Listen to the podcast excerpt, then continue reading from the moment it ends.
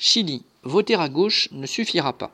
Le deuxième tour de l'élection présidentielle chilienne, qui opposait le dix-neuf décembre le candidat d'extrême droite et défenseur de la dictature de Pinochet, José Antonio Kast, à Gabriel Boric, présenté comme à gauche de la gauche, s'est terminé par la nette victoire de ce dernier.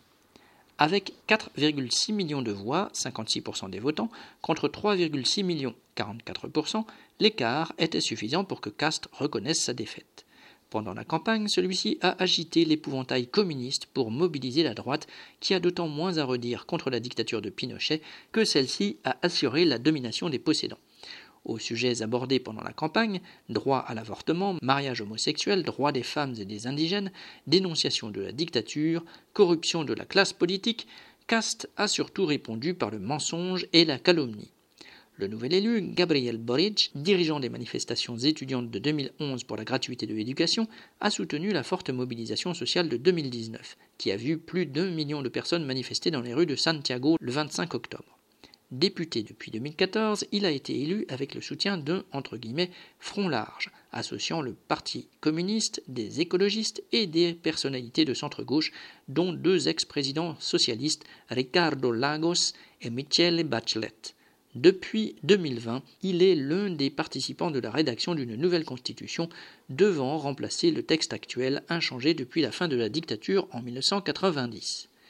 Boric annonce une réforme fiscale pour faire participer les plus riches au financement de la santé, de l'éducation et des retraites avec la formule, citation, « plus de droits sociaux tout en restant fiscalement responsable », fin de citation. Il promet de lutter contre le réchauffement climatique, se déclare pour la légalisation de l'avortement et les droits des minorités indigènes. Tout cela, il prétend le faire à la façon des gouvernements sociaux-démocrates dans le cadre du système capitaliste.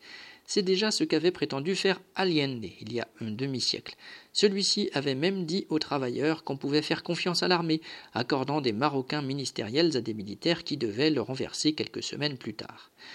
La dictature de Pinochet avait alors non seulement mis un terme avec violence aux aspirations des classes populaires, mais déblayé le terrain pour imposer un capitalisme tout-puissant, démantelant les industries d'État et privatisant les services publics, permettant ainsi à une poignée de possédants de spéculer avec l'argent de l'éducation, de la santé et des retraites.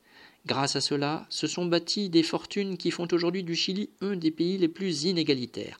un pour cent de la population concentre trente pour cent des richesses que ses possédants n'ont en aucune façon l'intention de partager. Ces inégalités, fortes et visibles, ont amené l'explosion sociale d'octobre deux mille dix-neuf. Le président milliardaire d'alors, Piñera, avait tenté d'en sortir par une violente répression policière, puis en l'amenant sur la voie de garage de la rédaction d'une nouvelle constitution et l'illusion que la loi pourrait protéger un peu mieux les classes populaires. C'est sur cette voie que s'engagea la coalition de gauche qui vient de remporter la présidentielle, y compris le nouveau président. Près de cinquante ans après Allende, les mêmes dangers continuent pourtant à peser sur les classes populaires chiliennes. Face à leurs aspirations à mieux vivre, elles trouvent une bourgeoisie prête à défendre bec et ongle ses privilèges, un appareil d'État et une armée prêts à se mettre à son service. Moins que jamais, les travailleurs et les classes populaires ne peuvent se fier à ceux qui leur disent de faire confiance à ces institutions. Jacques Fontenoy.